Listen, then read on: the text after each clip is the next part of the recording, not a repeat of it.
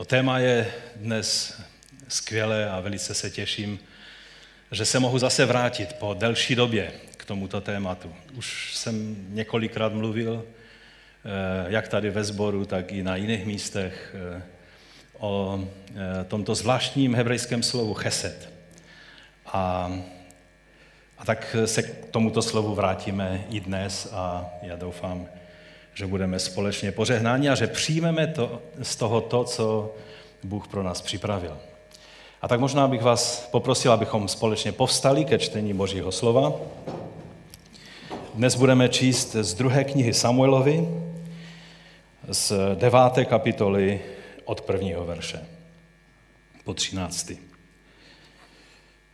David se zeptal, Zůstal ještě někdo z domu Saulova, abych mu prokázal milosrdenství kvůli Jonátanovi? Dům Saulův měl otroka jménem Síba. Zavolali ho k Davidovi a král se ho zeptal. Ty jsi Síba? Odpověděl tvůj otrok. Král se zeptal, zůstal ještě někdo z domu Saulova, abych mu prokázal boží milosrdenství? Síba králi odpověděl, no zůstal ještě Jonátanův syn, chromy na nohy. Král se ho zeptal, kde je? Síba králi odpověděl, je v domě Makíra, syna Amielova v Lodebaru. Král David pro něj poslal a nechal si ho z domu Makíra, syna Amielova z Lodebaru přivést. Když Mefibošet, syn Jonatana, syna Saulova, přišel k Davidovi, padl na tvář a poklonil se. David řekl, Mefibošete. On odpověděl, ano, tvůj otrok. David mu řekl, neboj se, Jistě ti prokážu milosrdenství kvůli tvému otci Jonatanovi a vrátím ti všechny polnosti tvého děda Saula. Trvale budeš jíst pokrm u mého stolu. Na, na to se Mefibošet poklonil a řekl, co je tvůj otrok, že se zajímáš o mrtvého psa, jako jsem já. Král zavolal Saulova služebníka Síbu a řekl mu, všechno, co patřilo Saulovi a celému jeho domu, jsem dal vnukovi tvého pána. Ty se svými syny a svými otroky mu budeš obdělávat zemi a sklízet úrodu, aby vnuk tvého pána měl pokrm a jedl jej. Mefíbošet, vnuk tvého pána, však bude jíst pokrm trvale u mého stolu. Siba měl 15 synů a 20 otroků. Siba řekl králi, všechno, co můj pán a král svému otroku přikázal, tvůj otrok učiní. Ačkoliv Mefíbošet jedl u mého stolu e, jako jeden z královských synů. Mefíbošet měl malého syna jménem Míka.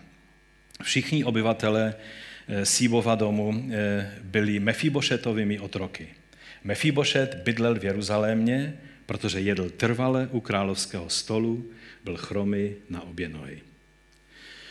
Prosíme tě, pane, aby si obživil a otevřel toto slovo pro nás dnes, abychom z něj mohli přijmout přesně to, co ty jsi připravil.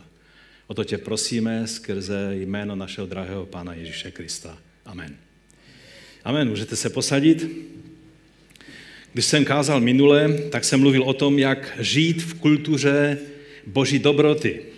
A tehdy jsem mluvil hlavně o tom slovu dobrota nebo dobro, eh, a, eh, ale také jsem zmínil i to druhé slovo. Mluvil jsem vlastně o dvou hebrejských slovech, eh, která se vlastně velice těžko překládá, protože znamenají toho mnohem víc, než se v našem jazyce nebo jazycích eh, dá vyčíst. A to jsou slova tov, čili dobro, a chesed, čili slovo, které se překládá různě, eh, ještě se k tomu dostaneme, ale hlavně tady v tom našem textu to je přeloženo jako milosrdenství. Eh, zmiňoval jsem na závěr toho kázání 23. žalm, poslední verš 23. žalmu, kde David říká, eh, že nás, eh, citují, dobrota a milosrdenství mě budou jistě provázet po všechny dny mého života. Po dlouhé časy se budu vracet do hospodinova domu.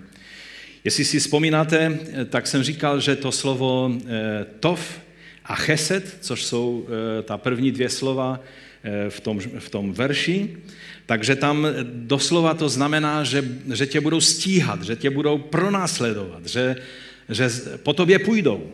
Boží dobrota a Boží milosrdenství. Tov a chesed po tobě půjdou.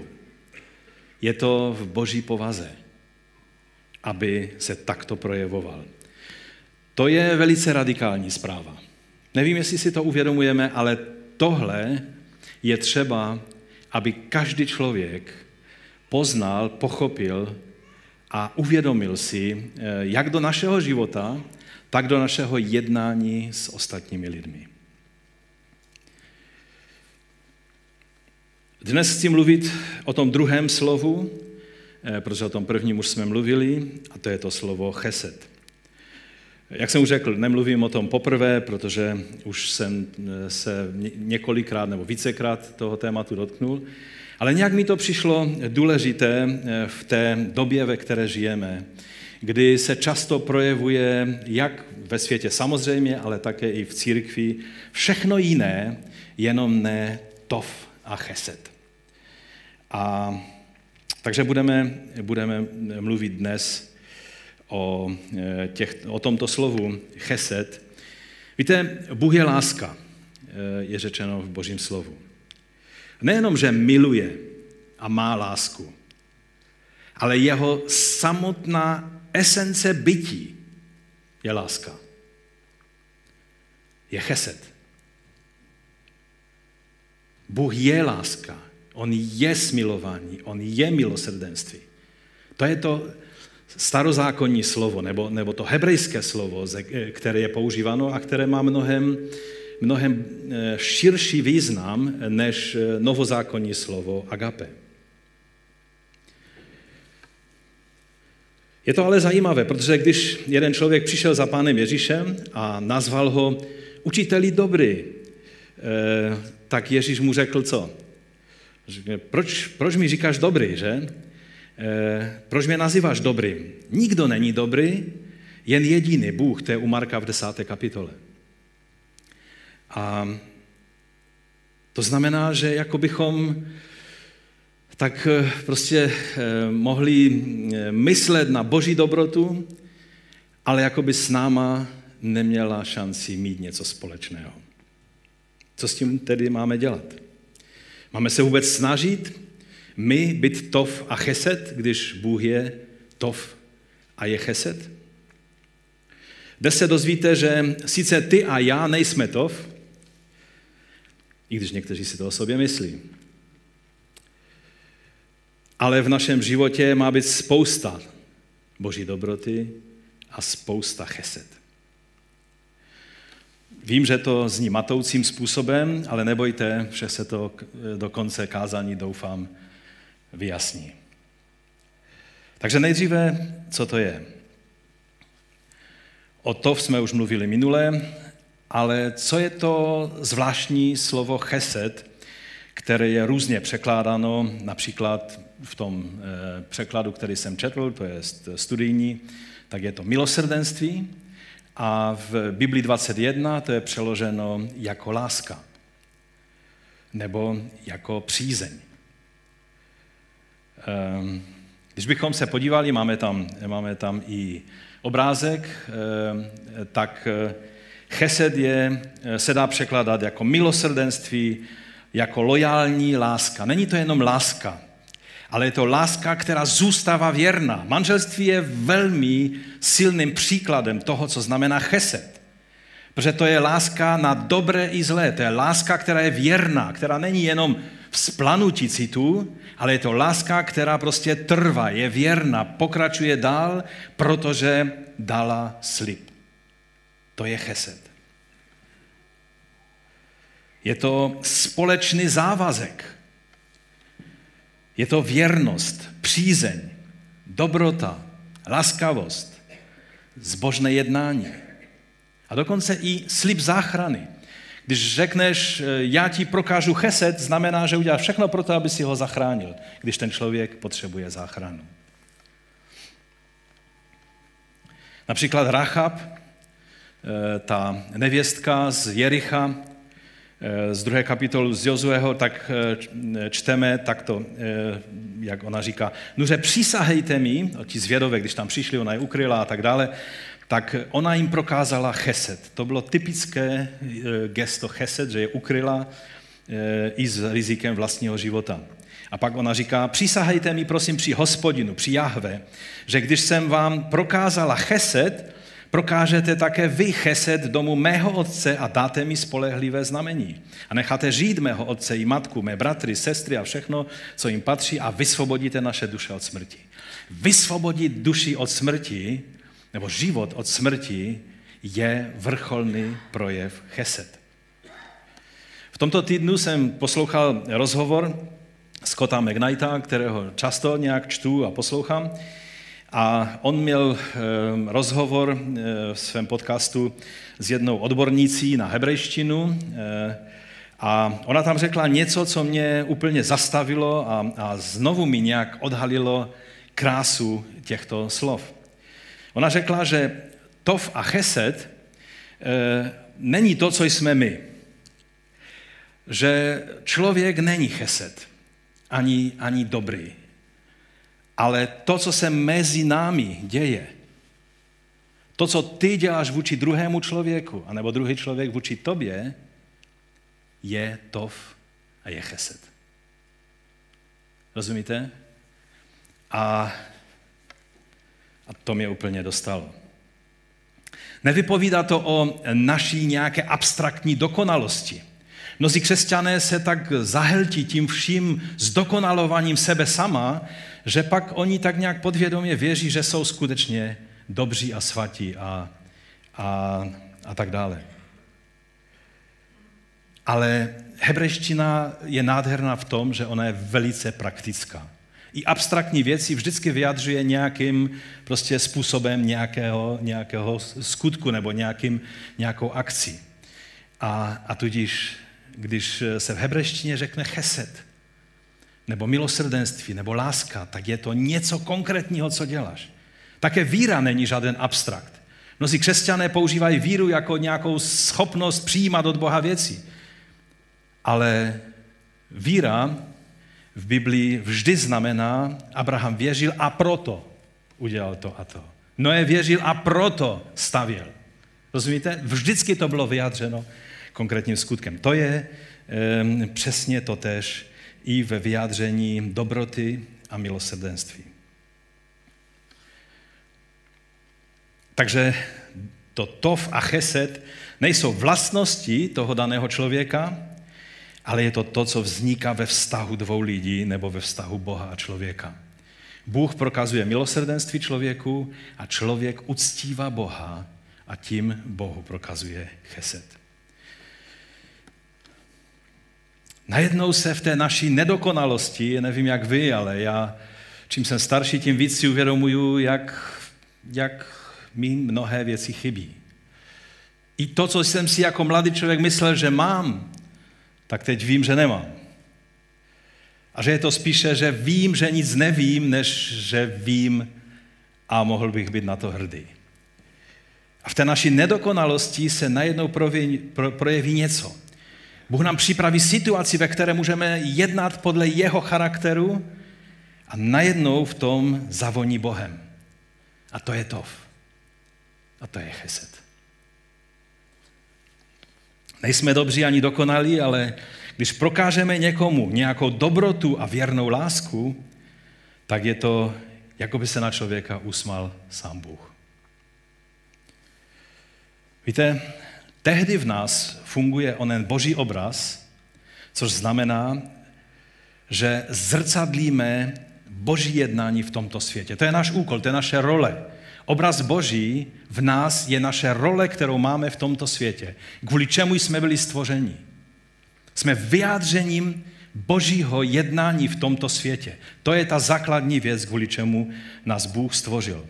Jeho vládu, jeho charakter máme zrcadlit, máme vyjadřovat, máme, máme prozažovat ty jeho věci, jeho přítomnost do tohoto světa. Takže můj první bod je, že jde o to, jak vyjadřujeme onen boží obraz. Víte, Satan v Edenu svou řečí udělal jenom jednu takovou maličkou věc. Prostě zkreslil pohled na Boha. Jenom trošku ho přihnul. Trošku ho znetvořil, ale jenom trošku. A to byl ten hlavní problém trochu posunul do negativního světla to, co řekl Bůh. Přitom jako by ho citoval, že? Musíme si uvědomit, že tímto aktem se z jednoho z nejmocnějších cherubů, který stále přebýval v nepřetržité přítomnosti Boží, se stal Nachaš, had a Satan. A k tomu se přidala i Eva. Také zkreslila to, co řekl Bůh. Také necitovala přesně a, a dala tomu stejně jako ten Nachaš, ten had, takový ten negativní podtón. A to byl ten hřích. Nebo si vzpomínáte na Jobové přátele. Nedávno Jindra mluvil o Jobovi, já jsem se taky zmiňoval o Jobovi, v kterém si kázání. Ehm, ti přátelé Jobovi, oni to mysleli velice dobře. Prostě chtěli Jobovi za každou cenu vysvětlit, proč se mu děje to, co se mu děje. Ale v té snaze to udělat, udělali jednu věc. Zkreslili a neinterpretovali Boha tak, jak by měli. Výsledek byl, že se musel Job za ně modlit, aby je Bůh neudeřil. 42. kapitola, 7. verš. I stalo se poté, co hospodin Jobovi promluvil tato slova, že řekl Elifazovi Témanskému, proti tobě a proti oběma tvým přátelům vzplanul můj hněv, protože jste o mně nemluvili správně jako můj otrok Job. Víte, Job tam mluvil tvrdé věci, divné věci. Obvinoval Boha, dělal prostě takové, když čtete, tak někdy si říkám, jak to mohl Bůh Jobovi tak jenom nechat. Ale v tom všem, co dělal, neskreslil obraz Boha. Ti chlapi v té své teologii překroutili obraz Boha. A to bylo něco, co Bůh nemohl přijmout. Dokonce Bůh to zkreslení jeho obrazu u nich nazývá, že to bylo jejich bláznoství. To je v tom dalším verši. Naše vrcholné povolání, naše role, se kterou jsme se jako lidé narodili, je e, vyjádřením toho, čím Bůh je pro tento svět. To je to, co je náš, naše role. Víte, každou neděli tady zní kázání. Já vám chci ale říct jednu věc, která, eh, která nezní možná eh, hodně tak eh, prostě povzbudivě v dnešním pojetí křesťanství. Ale účelem každého kázání není vám pomoct v tom, jak mít lepší, pokojnější, emocionálně kvalitnější život jak být lepším vedoucím v práci, jak být lepším otcem rodiny. Já teď nechci zkreslovat nic z toho, co tady bylo před, přede mnou řečeno. Ani tím účelem kázání není burcovat vás k tomu, abyste byli lepší v budování zboru, v evangelizování a v tom všem. Víte, co je základním účelem každého kázání, které zní z této kazatelny? Má být, pokud není, tak je to škoda. Základním účelem každého kázání je vykreslit nádheru Krista a skrze něho Boha v pravdivém obraze a ne v překrouceném, zkresleném obraze. To je náš úkol. A jen taková kázání mají právo znít tady z této kazatelny. Pravdivý obraz Boha je v nás tehdy, když se v nás projevuje Boží tov, ta dobrota vůči všem, a věrná a lojální láska vůči těm, kteří jsou Kristovi, protože mu to dlužíme. To je ten základ chesed a pak se to projevuje i vůči ostatním lidem. Můj druhý bod je, který na to navazuje, že evangelium není způsob, jak lidi dostat do nebe, ale jak dostat lidi k Bohu. Mnozí křesťané mají takový pocit, že hlavním účelem je být v nějaké takové té čekárně na to, až přijde ten moment eh, odchodu domů do nebe. Ale já vám musím říct, že je to špatný názor. Je to názor, který nás eh, neučí písmo. Ano, kdybyste dnes zemřeli, můžete mít jistotu, to, o čem mluvil Pavel, že zemřít pro něho znamená Kristus, být v přítomnosti Kristově, to je pravda. V té chvíli dostaneš, se dostaneš tou nejpřímější linkou do přítomnosti Boha. No dobré, ale když to znamená, že takhle se dostaneš do, do cíle svého, svého života, tak proč potom tak odsuzujeme tu sektu, která spáchala hromadnou sebevraždu? Oni šli přímou linkou přece k Bohu, jestli by to takhle platilo. Protože to tak není, nám to ukazuje, že něco s tím pohledem je špatně. Nejsme v čekárně na evakuaci do nebe. Jsme na zemi, tak jak písmo říká, že země byla dána lidem, aby byli tím, čím Bůh chce na této zemi. Samozřejmě ten vrcholný okamžik bude, kdy pán se stoupí na tuto zem a on s ní učiní svou přítomností to, co my nedokážeme. Ale my máme být vyjádřením jeho obrazu, jeho cheset, jeho tov, jeho dobroty skrze zmocnění Ducha Svatého. To je to, co se má dít skrze nás.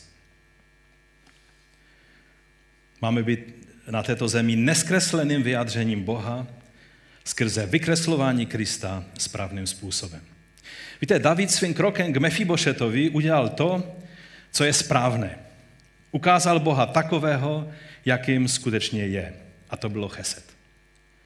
Když mluvíme o Davidovi, tak nevím jak vy, ale někdy máme problém jej vidět takového, jakým skutečně byl, protože víme, teď přece to byl David, že? Takže už se na něho díváme takovýma těma eh, očima, těma brilema toho, toho Davida přece. Praotce Mesiáše. Já mám z něho vždy, když čtu ty příběhy o Davidovi, on je mým oblíbencem z staré smlouvy nebo ze, z hebrejských písem, tak David je za prvé těch příběhů tam je tolik, že, že vždycky pokaždé, když to čtu, já mám totiž takovou výhodu, že moje paměť je tak krátká, že se mohu dívat třikrát na stejný film a vždycky je to pro mě premiéra. Jo? Takže, takže i když, když čtu příběh Davidu, vždycky mě to fascinuje, protože vždycky tam objevuju nové a nové věci. Takže je to, je to něco nádherného. Ale ale třeba teď, jak jsem si to zase osvěžoval a spolu s Felicí jsme četli tu kapitolu před tou devatou, tu osmou kapitolu a nevím, ani nebudu asi citovat, třeba znáte to tam, že jak naměřili dva eh, provazy, naměřili těch, kteří měli jít na popravu a jeden provaz těch, kteří měli jít do otroctví a takové, takové ty věci. To se nečte příjemně. David byl králem ve své době a na místě, na kterém byl, na Blízkém východě. A byl mužem boje. A je to takové zvláštní, že se Bůh v osobě Mesiáše rozhodnul spojit svou reputaci a své jméno a své pozemské působení, už vůbec, že se rozhodnul s nějakým konkrétním člověkem spojit své jméno, a on to učinil s Davidem. S tím mužem, který dokonce tím nejhnusnějším způsobem, který lze zřešit, tak zřešil. A když to čteme, tak, tak, tak já vždycky z toho mám husí kůži, jakým způsobem, co, co se to stalo, co mu, co mu omotalo hlavu, že jednal tím způsobem. Když čtete, jak on Uriáše posílá s dopisem, který oznamuje jeho likvidaci a on říká, víš, tady je pošta pro Joaba, doruč mu to a tě Bůh žehna cestou. Rozumíte? To udělal David. David nebyl žádné zlatíčko. Ale kdo to byl, že se Ježíš neváha nazývat synem Davidovým? Dokonce Bůh říká o Davidovi, že to byl muž podle jeho srdce. A to nám ukazuje, že Bůh neočekává nějakou sterilní dokonalost od nás. On očekává něco jiného. On očekává to, co bylo u Davida. Nikdy nepřekroutil obraz Boha Izraele. Vždy o něm mluvil správně.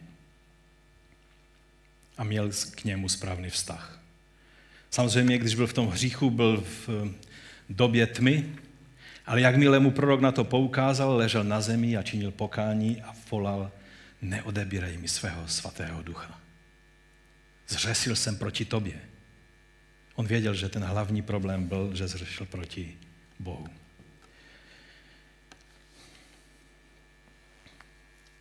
Víte, jedna ze silných stránek Davidova postoje bylo to, že nepodléhal častému problému mnohých vlivných lidí.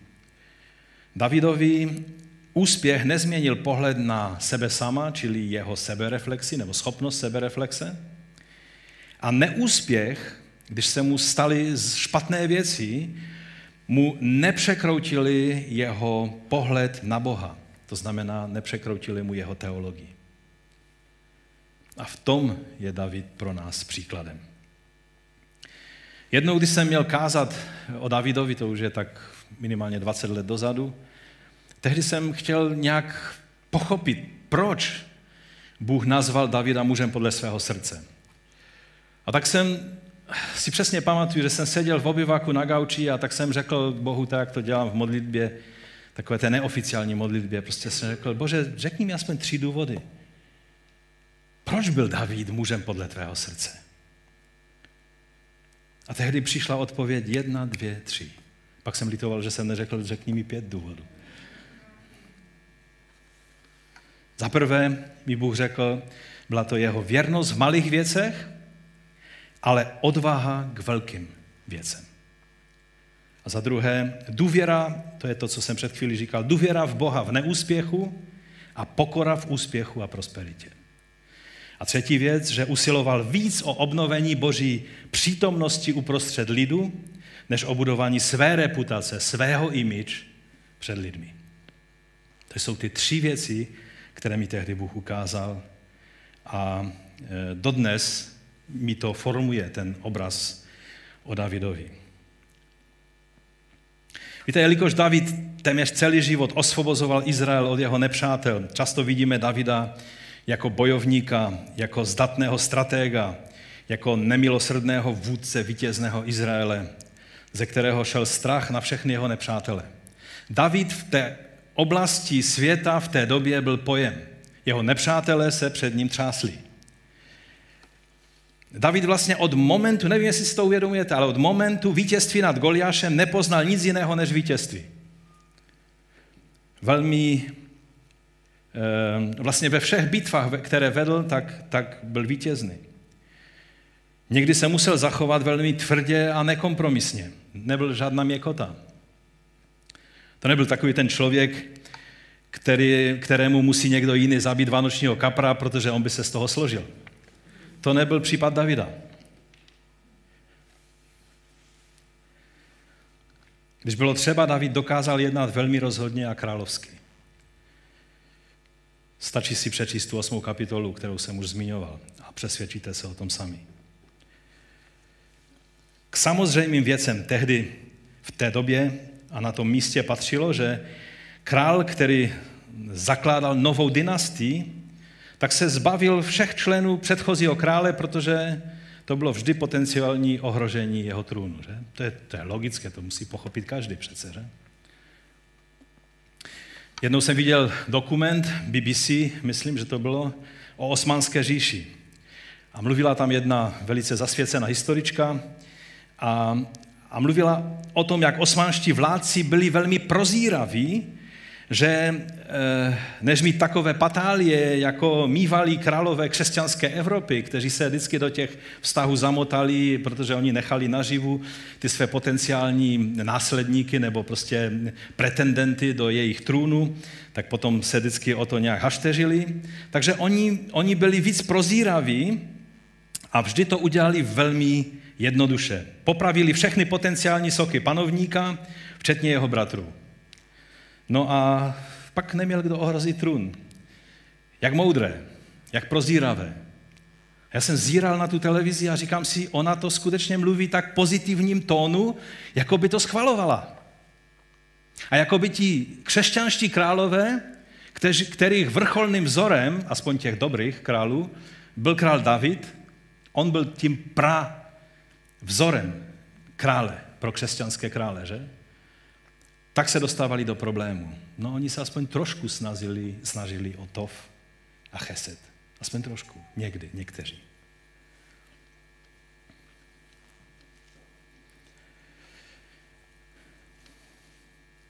U Davida bychom ještě navíc mohli očekávat, že po těch letech, kdy Saul jej honil po poušti a po jeskyních, jako štvanou zvěř, že bude mít o důvod víc pro rázné skoncování s celým Saulovým domem, že?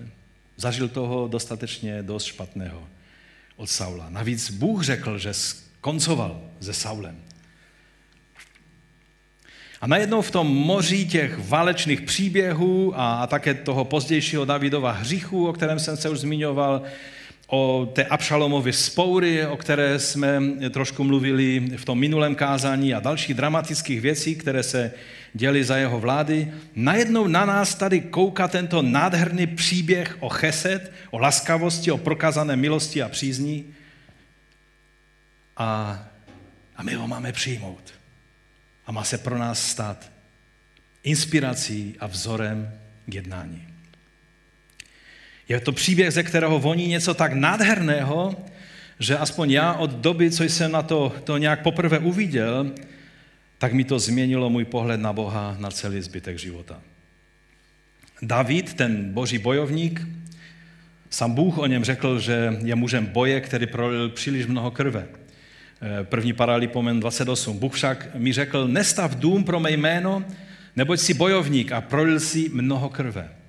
I Bůh viděl, že David byl v situaci, kdy prostě jeho ruce byly stále od krve. Prostě musel dělat mnoho velice drastických kroků.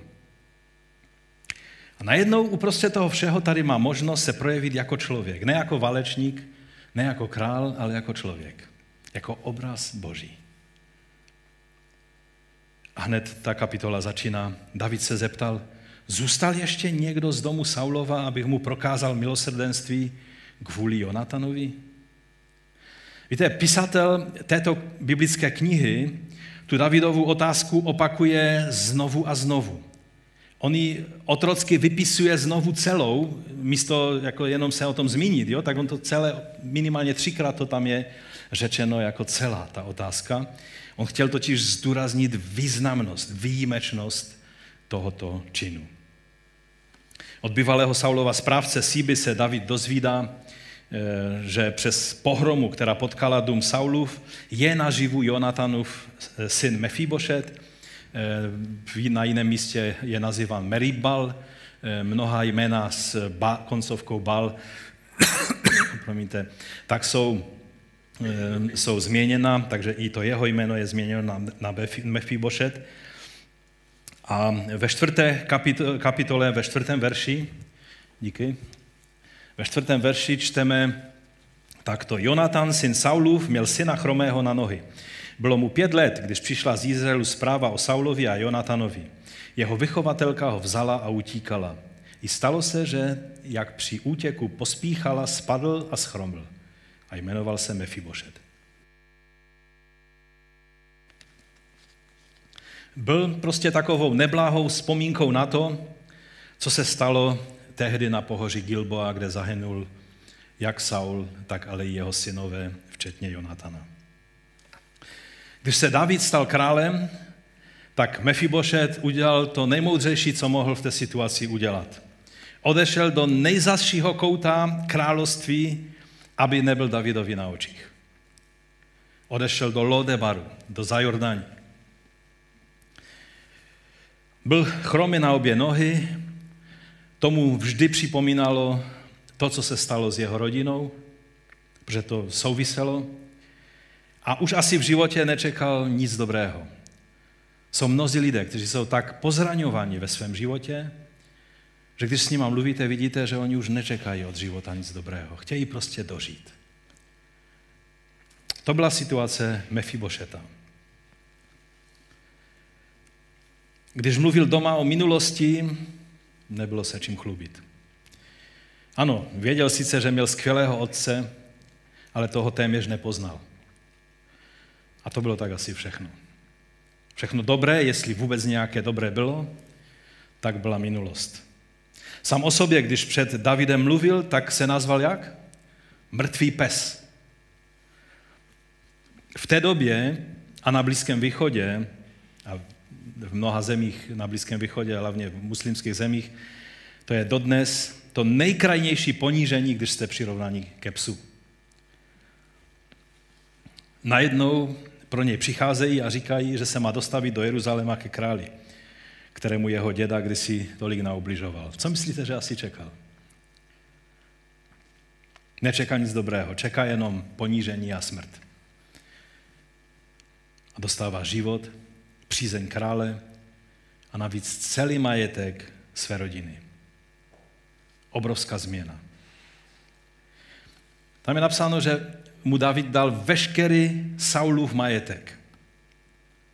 Pozemky, všechno. Ty jeho pozemky ležely asi pět, kilom, eh, teda, ano, pět kilometrů severně od Jeruzaléma v Gibeji. A to vše se stalo vlastnictvím Mefibošeta. Byla mu obnovena veškerá přízeň, která, o kterou jeho rodina byla obrána. A to je nádherný příběh o prokázané milosti, o prokázaném cheset. Tomu, kdo si ji nezaslouží, kdo ji nečeká, ten ji dostane. Kdo upadl, mnozí z nás jsme taky upadli. A mnozí jsou tak jako on, chromí na obě nohy ve svém, když to s duchovním, ve svém duchovním životě.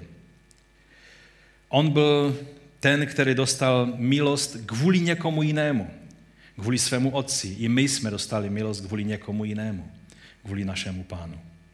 Ano, velmi často se ten příběh přirovnává a používá jako obraz naší spásy v Pánu Ježíši Kristu, ale e, i když jsme vděční za prokázanou milost, jsme rádi, že náš život dostal úplně jiný směr, když nás Pán Ježíš omilostnil, ale zkusme se dnes zaměřit na to, co, co se nám stalo, eh, nebo zaměřit místo na to, co se nám stalo, tak se zaměřme na to z té Davidové strany, z toho pohledu Davida. Co způsobila Boží chesed v jeho životě, jak se projevovala Boží milost, smilování skrze něj a nejenom pro něj. On tady v tom příběhu není příjemce chesed, ale je ten, který prokazuje chesed. Víte, někteří komentátoři, já jsem četl různé komentáře a oni někteří mají takový podezíravý přístup ke všemu, co David udělal. Teď je v modě mezi teologií Davida dost zatracovat kvůli všemu násilí, které, které spáchal. A tak říkají, že, že vlastně on jednal strategicky. Podle toho pravidla drž si své přátelé blízko, ale své nepřátele ještě blíž. To je takové pragmatické pravidlo, že? Aby si je měl na oku, aby viděl, co dělají. A tak se snaží vnutit tomu písateli toho příběhu eh, tenhle strategický Davidův postoj. Ale ten písatel se nedává, protože to písmo je tak napsáno, jak je napsáno. Tam není ani náznak tohoto. Naopak znovu a znovu ten písatel vyzdvihuje Davidovo jednání chesed. Jediný důvod pro to, co David udělal, je právě ono slovo, o kterém dnes mluvíme, chesed. Je to slovo, které popisuje Boha Izraele, který je i naším Bohem. A chci vám říct něco, co chci, abyste si skutečně zapamatovali. Kdo nepoznal Boha jako toho, kdo uděluje chesed, vlastně Boha nezná. A má zkreslený pohled na Boha a zdeformovaný vztah k lidem. Amen. Ale to ještě není stále to nejdůležitější, co vám chci ukázat. Teď bych vám chtěl ukázat tu nejdůležitější věc, kterou jsem tak nějak uviděl v tom příběhu. Když my prokážeme chesed, tehdy z nás prozažuje Boží obraz. Tehdy naplňujeme svou roli bytí Božím obrazem. Tehdy Kristus žije v nás a my v Kristu. Já jsem už to nevydržel, já jsem už tam vám to v úvodu toho kázání eh, silně naznačil. Víte, když Davidovi přivedli toho bývalého Saulova eh, sluhu Síbu, tak král znovu zopakoval, a ten písatel to tam zase celé rozpisuje, tu, eh, tu otázku. Král se zeptal, to je třetí verš. Zůstal ještě někdo z domu Saulova, abych mu prokázal boží milosrdenství? Tady je to, v té, pr- v té první otázce to tam není, ale tady je napsáno, eh, abych mu prokázal boží milosrdenství. A Siba králi odpověděl, zůstal ještě Jonatanův syn chromy na nohy. A to je můj třetí bod. Cheset Elohim, boží přízeň. Pamatujete? To jsem řekl na začátku, už jsem vám to vyzradil. My nejsme cheset ani tov. Ale když prokážeš cheset, tak dovoluješ se Bohu projevit skrze tebe. Možná máš všelijakou povahu. Možná jsi cholerik jak já. Nebo melancholik, který sedí v koutě a pláče. To karikuju teď samozřejmě, že? Sorry, jestli tady je nějaký melancholik, nechtěl jsem tě urazit. Vidíte, to je ta moje způsobilost říct něco dřív, než člověk přemýšlí. Můžeš mít jakkoliv komplikovanou povahu, geny, eh, zkušenosti, zraněníčka, eh, všechno možné. Ty nejsi tov ani cheset. Ale Bůh ti dá možnost, že můžeš vůči druhému člověku to cheset vykonat. A to je Boží. To nejsi ty. To je Boží. Rozumíte?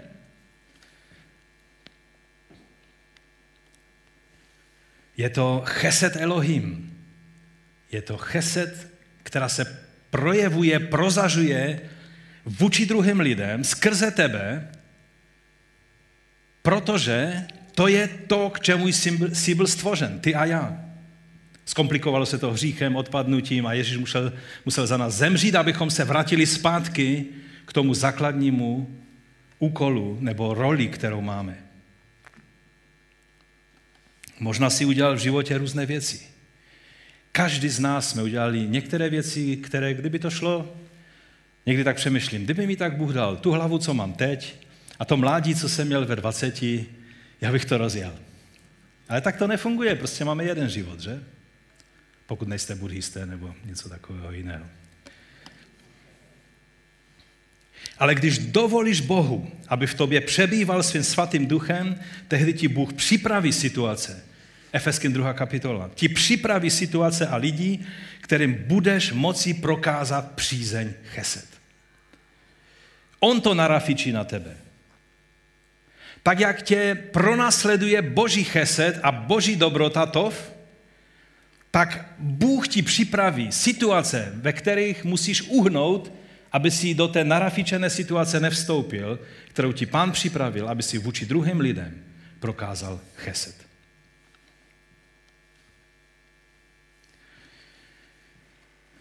Co myslíte, o čem se bavili u stolu, když Mefibošet přišel, nebo ho přinesli, možná, možná, že ho museli přinést, protože nebyl schopen sám přijít. A teď ti synové, takový, oni neměli tu, syn, ti synové Davidové, to je takové jedno téma, které bychom si taky nechali na někdy jindy, neměli tu Davidovou povahu. A oni si to, že jsou e, královští synové, vzali příliš do hlavy. David si nevzal to, že je králem do hlavy, ale oni si vzali to, že jsou synové krále. Někdy to tak bývá, že pastor si neveme do hlavy to, že je pastor, ale jeho děti si to vemou do hlavy a mají s tím problém. Takže je to, je to žel, takové věci se dějou. A teď tam přinesli toho Mefibošeta, a který si z těch synů Davidových se ptá, a co ten tu dělá?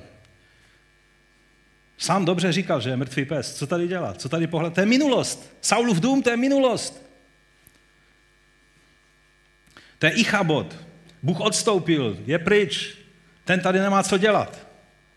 My jsme se oddělili a založili novou denominaci. Ten tady už nemá co dělat. A David, David jim začal vyprávět. Vy vůbec nechápete nic. A začal jim vyprávět ne o tom, co dělal Saul, ale začal jim vyprávět o tom, co prožíval se svým blízkým přítelem Jonatanem.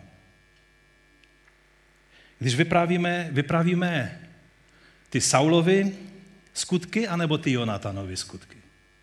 Každý příběh má nějaké Jonatany a nějaké Sauly. A my jsme velice blízcí k tomu, že mluvíme vždy o tom negativně. Si si vzpomínáte, jak jsme byli v Malenovicích a byli jsme u toho kostelíka, pamatujete si? Tam jsem vám položil otázku, to je kostelík Ignaca z Loyoli, a tak jsem vám tam položil otázku, kdo to byl. Správná odpověď, byl to zakladatel jezuitů. A co, se vás, co vás první napadne, když se řekne jezuité? A někdo tam velice pohotově řekl, co to bylo? E, myslím, upalování čarodějnic nebo něco takového, nebo koniáš, prostě, že, a tak dále. A to je náš problém. Vždy si vzpomeneme na ty negativní věci, ale na jezuitské misionáře, kteří umírali pro Krista, kteří udělali spoustu dobrého, to se nám v paměti nezakojí. To někdy čteme a to přeskočíme, protože máme ten svůj obraz. A tak David, když byl, když ti synové mu možná položili tu otázku, teď si trošku vymyšlím, tak jim začal vyprávět o tom poutě, které bylo mezi ním a Jonatanem.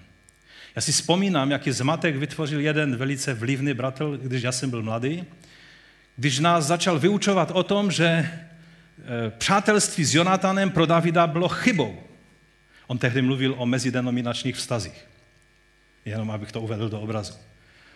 A říkal, že David se neměl kamarádit s Jonatanem, protože tím riskoval vlastně spojení se Saulem a Bůh Saula odstavil. Víte, lidé si z Bible dokážou vytáhnout cokoliv. Nechci žít ve světě takovéhoto kalkulu. Chci být plný božího cheset. Takového toho Davidového cheset.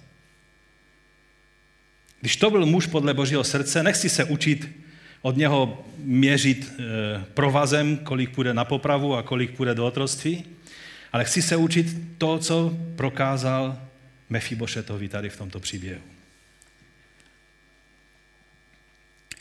Chci být plný milosrdenství Davida a jeho velikého syna, pána Ježíše. Židovský komentátor Ben Barak se domnívá, že to, eh, ten, tento, to, co udělal David s Mefibošetem, že to jednání způsobilo náklonnost toho velmi vlivného makíra z Lodebaru vůči eh, Davidovi v situaci kolem Abšaloma. Možná mu to zachránilo život. Samozřejmě David nejednal tady vypočítavě, ale Bůh si někdy naše cheset použije k tomu, že, že pak nám je e, prokázáno cheset. Ráchab projevila cheset vůči těm, těm, těm špehům a vrátilo se jí to vrchovatě v milosrdenství prokázanému jí a její rodině. A dokonce se dostala do rodokmenu Mesiáše. Není to úžasné?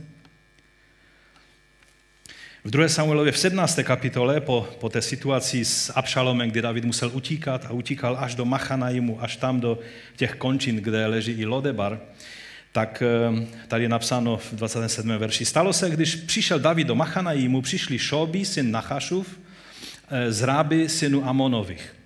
Makir, syn Amělův, to je ten náš Makir, syn Amělův z Lodebaru, a Barzilaj Gileácky z Rogelimu. Já nevím, proč jsem si vždycky pamatoval toho Barzilaje a nikdy jsem si nepamatoval toho Makira. A ten Makir je tady důležitější, protože on skutečně eh, vidíme, že eh, dal útočiště Mefibošetovi, zdá se, a odborníci to potvrzují, že byl prostě eh, přítelem Saulova domu. Že byl ochráncem Saulova, toho, co zbylo ze Saulova domu. Ale když viděl Davidovo chesed, jakým způsobem on vůči Mefibošetovi jednal, tak on se stal jedním z hlavních zastánců Davida, když David byl ve velkých problémech. A to je ovoce toho, když dáme průchod Božímu jednání skrze nás. Takže co říct závěrem? Vyznám slova chesed, nemá přesný český ani řecký, novozákonní ekvivalent, láska agape nebo charis, eh, milost. To jsou slova, která eh, trošku eh, jsou obsaženy v tom významu chesed, ale chesed je mnohem víc konkrétním skutkem, konkrétním krokem jednání. Vznikl z kořené slova, které znamená doslova sklonit hlavu před druhým člověkem. a také vychází ze smluvního vztahu. Chesed je to, když jste věrní tomu, co jste slibili. Když jste věrní své manželce, je to chesed. Když jste věrní božímu lidu, do kterého jste se připojili a, a spojili svůj, svůj život s tou částí konkrétní vyjádření těla Kristova. To je chesed. Je to věrnost, která vychází ze smluvního vztahu. Ale slovo chesed zahrnuje mnohem, mnohem víc. Celé knihy jsou věnovány rozluštění jeho významu, ale čím více se o něm dozvídáme, tím více zjišťujeme, jak to někdo vyjádřil, že pouhý řetězec písmen nemůže zcela popsat tento pojem přesahující naše omezené chápání. A já s ním souhlasím. Když budeš prokazovat chesed, tak to bude dobré. Bude to tov. Budeš zobrazovat nepřekroucený, opravdový obraz Pána Ježíše a skrze toto lidé budou moci poznat našeho Boha takového, jakým skutečně je. A o to tady jde. Izáš 54. kapitola, 10. verš. Neboť hory mohou ustoupit a kopce se otřást, ale mé chesed od tebe neustoupí a má splouva pokoje se neotřese, praví tvůj slitovník Jahve. Ozeáš 6. kapitola, 6. verš. Neboť já mám zalíbení v čem? V chesed. Říká hospodin. Já mám zalíbení v chesed. Ne v obětech. Poznání Boha jsem si oblíbil víc než zápalné oběti. Rozumíte?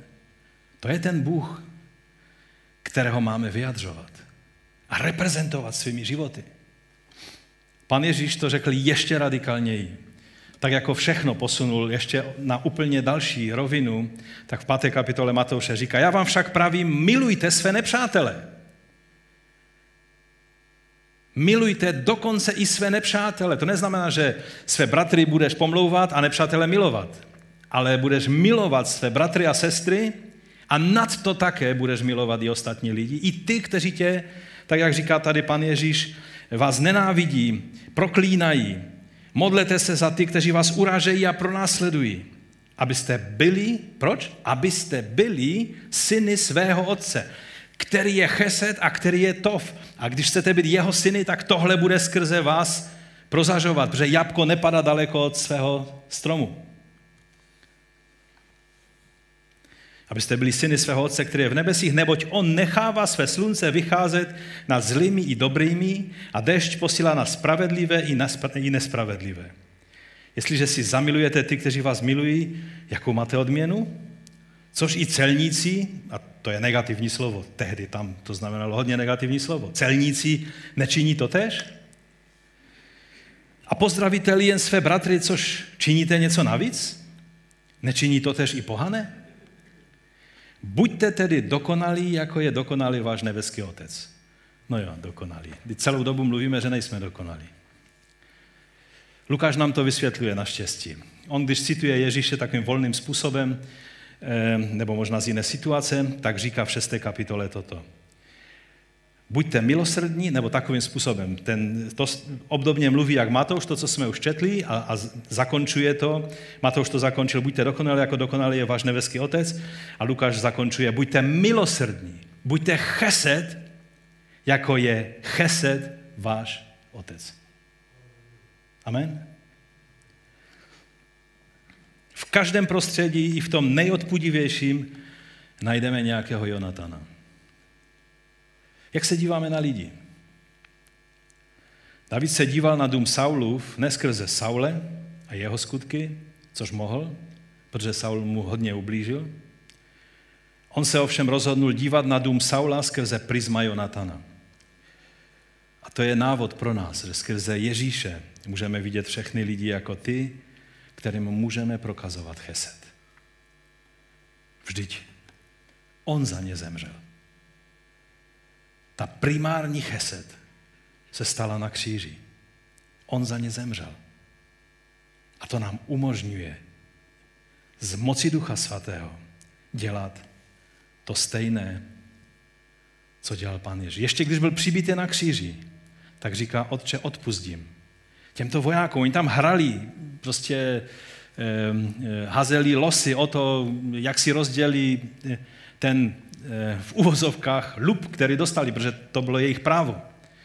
Jo, a tak, tak tam bylo roucho Ježíšovo a, a tak místo ho roztrhat a vzít suvenýry, tak si řekli, to se ještě na něco může hodit, tak, tak, tak budeme házet losy o tom, kdo si to veme. A on říká, otče, odpustím. Ale nejenom jim, ale i těm vůdcům.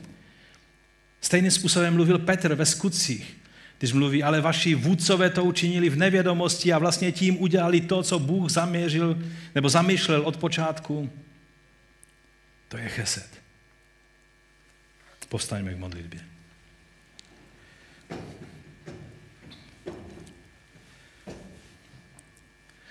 Pane, ani David a o co víc my nejsme dokonalí, ale ty jsi ten, který jsi tov a který jsi cheset.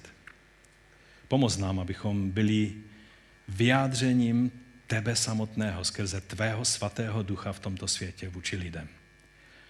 Nechceme se pišnit tím, že jsme my dobří, ale chceme prokazovat dobro těm lidem, které nám postavíš do cesty. Pomoz nám v tom, pane. Ty víš, jak, jak často uhneme, jak často raději, raději jdeme svou cestou, než abychom to, co ty jsi na nás narafičil, ten skutek připravený tvým svatým duchem a tvé zmocnění, které nám k tomu dáváš, a my místo, abychom do toho vstoupili, tak, tak děláme úkrok bokem a jdeme si svou cestou.